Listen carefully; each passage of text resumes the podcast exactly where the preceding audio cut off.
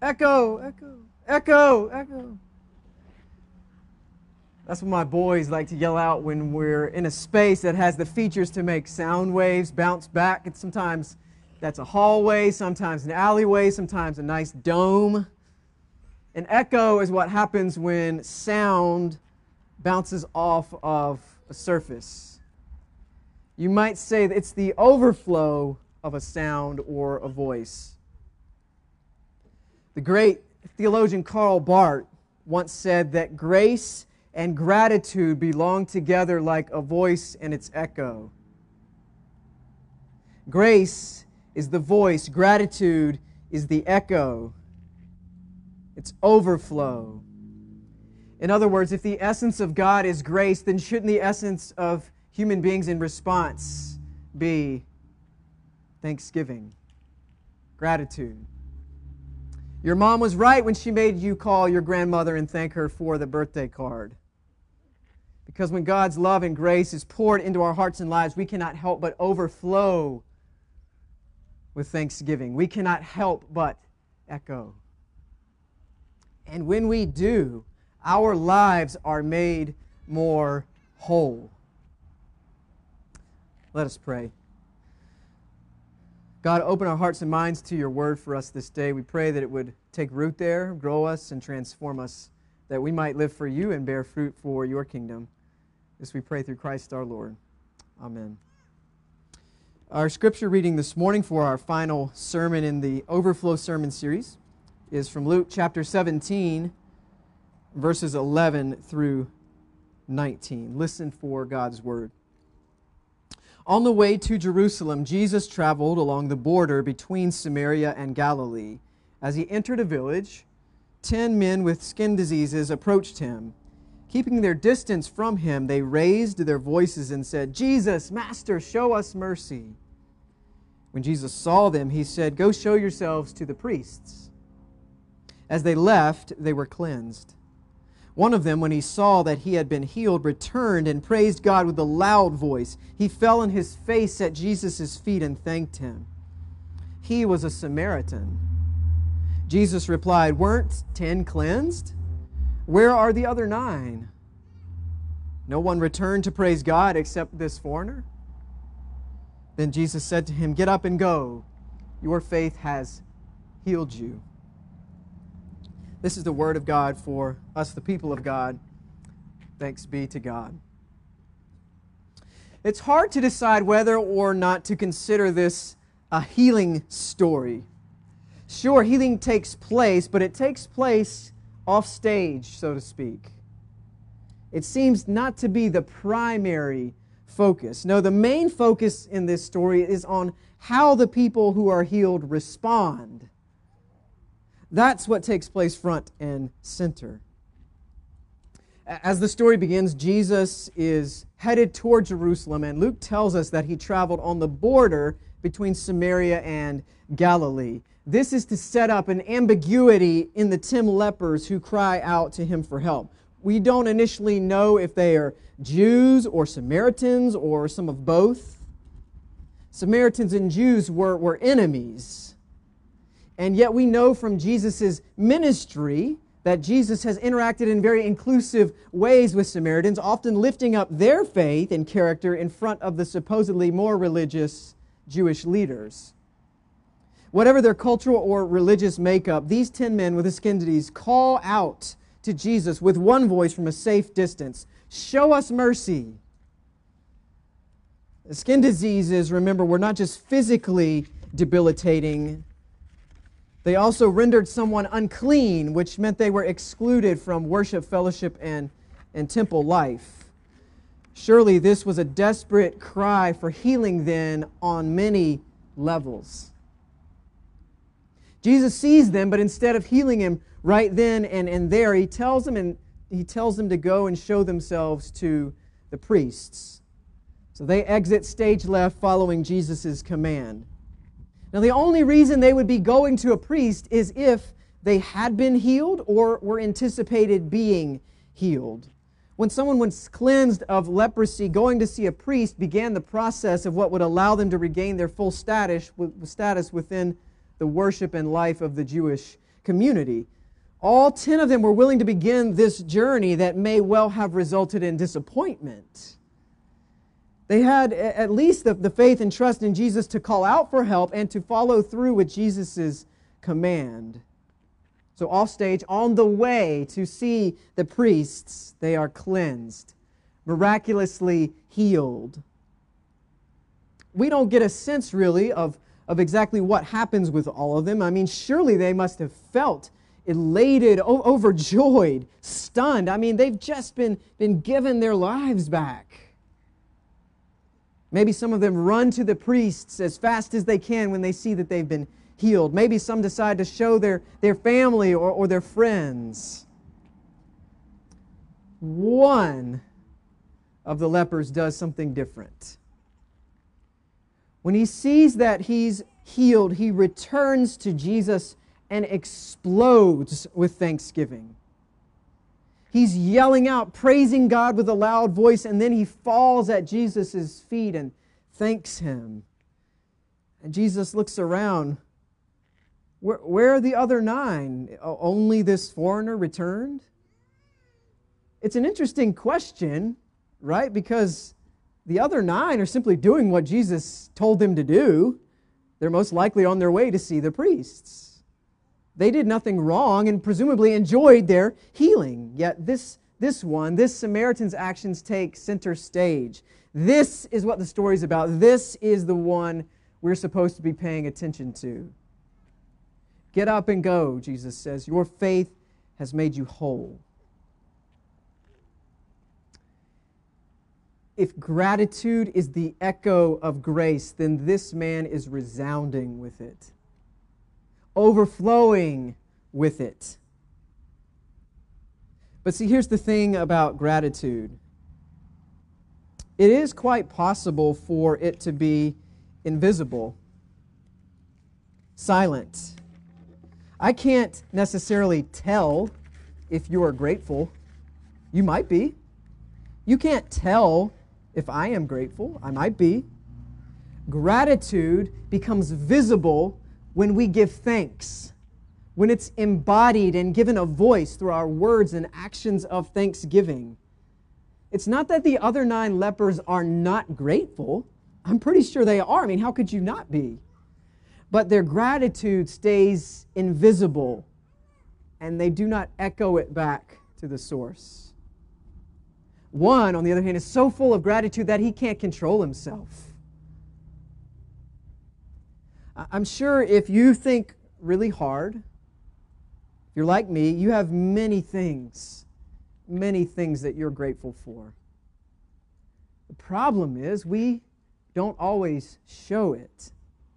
It, it doesn't always take on flesh and blood, words and sounds, gestures and actions. We feel it and then we move on to the next thing, the next opportunity, the next challenge, the next task, the next step, the next worry without realizing it, we, we take up company with the nine lepers who may feel grateful to God. I mean, praise God from whom all blessings flow, right? And all that stuff. Hashtag blessed. But let's not go out of our way to be reckless about giving thanks and praise. Let's not let it consume us or define us or become us. And then over time, what, what starts to happen is this kind of spiritual numbness sets in. We, we don't show up in worship expecting anything to happen. We say things like, I'm not getting anything out of this. Uh, we don't get worked up when we read the Bible. We don't feel like praying. We take for granted special people in our lives. We expect bigger and more spectacular things than what we're getting. We find complaining comes easier. And then we Slowly, we get out of the habit altogether of embodying and vocalizing our gratitude to God by coming to worship often and singing our hearts out and moving our bodies and participating in communion, which is also called Eucharist, which in the Greek means thanksgiving. All of a sudden, we find that we, we aren't as whole as we once were. Maybe we don't even notice. We should. For all the times, my gratitude to God for each and every one of you has been invisible, I'm sorry. If you think about it, we feel all kinds of things every day, but we choose how much stage time to give them. This man who was healed chooses to let his internal feeling of gratitude take center stage in, in a tangible way. It's like his, his heart is just pulsing with gratitude, and it prompts him to choose to praise God with a loud voice. The loud voice that had called out for healing and help is now yelling even louder in gratitude. He chooses to fall on his feet, uh, to fall on his face, rather, at Jesus' feet and thank him. The man who was probably used to falling on the ground in order to hide his skin condition now assumes this posture out of gratitude. If gratitude is the echo of grace, then it needs to be given a voice. What would make you shout for joy at the top of your voice? Winning the lottery? getting into your dream college, your team winning the championship, all of your debt forgiven, good news from the doctor? What about God in Jesus Christ hearing the deep cries of our heart and coming to save us and make us whole through his life, death, and resurrection and ongoing presence in our lives? What about that? What would it mean to be so full of thanks that we can't control ourselves? How often do we really go out of our way to give thanks and praise to God? How often do we give our gratitude a voice, a tangible action? How often do we come back to God? You know what happens when we come back to God? You know what happens when we embody and give voice to our gratitude? we are made more whole. When the one leper returns to praise and thanks, thank Jesus with his body and with his voice, Jesus says something very interesting. He says, Your faith has made you well, or has made you whole, or has saved you. It's the, the, the same word in Greek means all of those things. Your faith has made you whole. But wait, wait, wait, we say, wasn't this man already healed along with the other, the other nine? Wasn't he already healed? Yes. And apparently, when we overflow with thanksgiving, when we express our gratitude to God, we experience even more wholeness. We experience even more of God. It's like a, a double blessing. All the men with leprosy had faith. They all trusted Jesus to a certain degree when, when he said, Go show yourself to the priests. And they all were healed, only one was made whole. And Jesus didn't say, Your faith has made you well after the lepers cry out for help. He doesn't say it when they obey him and start going to see the priests. No, he says it when the one leper returns praising God and falling at his feet. The faith that Jesus chooses to acknowledge was the faith that showed itself through thanksgiving a kind of faith that will not remain silent or numb or disembodied in response to what God has done. It seems our faith is not just expressed in our requests for help, but by our gratitude and praise to God. Our thanksgiving is a sign of faith and helps to make us more whole. Because the act of thanksgiving helps trace what we see and experience back to its ultimate source, which is the very act of worship. In fact, Martin Luther, the great reformer, when asked what he understood worship to be, was reported to have answered simply, the leper who returned. That's worship. The leper who returned. Throughout Scripture, we are told that God is worthy to be worshiped and praised, that, that all creation praises God because of who God is. In fact, Jesus says that if we are silent, even the rocks will cry out. I don't know about you, but I'm not ready to hear rocks worshiping and giving thanks to God more than us. When we gather for worship, we become the echo of God's grace. We declare with our bodies that God is of supreme worth. We declare that a being so good, so powerful, so loving, so just, so merciful, so holy, deserves our adoration and thanks and praise. We give voice communally to all God has been doing in our lives in the past week. It's an opportunity for us to not just go on with our lives, but to return like the leper, to pour out our praise as a way to say, Thank you, God, for who you are and for what you're doing. We could not have gotten through this week without you. That's why the act of corporate worship, coming together with others to corporately praise and thank God for who God is and what God is doing, is essential. We, we know in our heads that God is the giver of all things. Uh, every mouthful of food we take, every breath of, of air we inhale, every note of music we hear, every smile on the face of a child or a spouse or a friend, and so much more. All are gifts from God's generosity.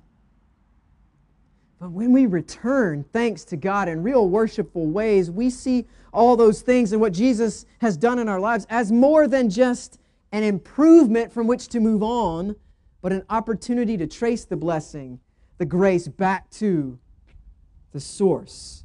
To not just enjoy the food, but to trace it to its ultimate source. To not just enjoy the air we inhale, but trace it back to its source. To not just enjoy the beauty of a melody or a smile or a sunset, but to trace it back to its ultimate source God. God. When we do that, we are, are caught up by, drawn closer to the God of the universe. We find everything becomes more whole, richer, fuller. Life becomes more whole. Faith becomes more whole. Worship becomes more whole. Worship is not just about getting something out of it, but about giving thanks and praise to God.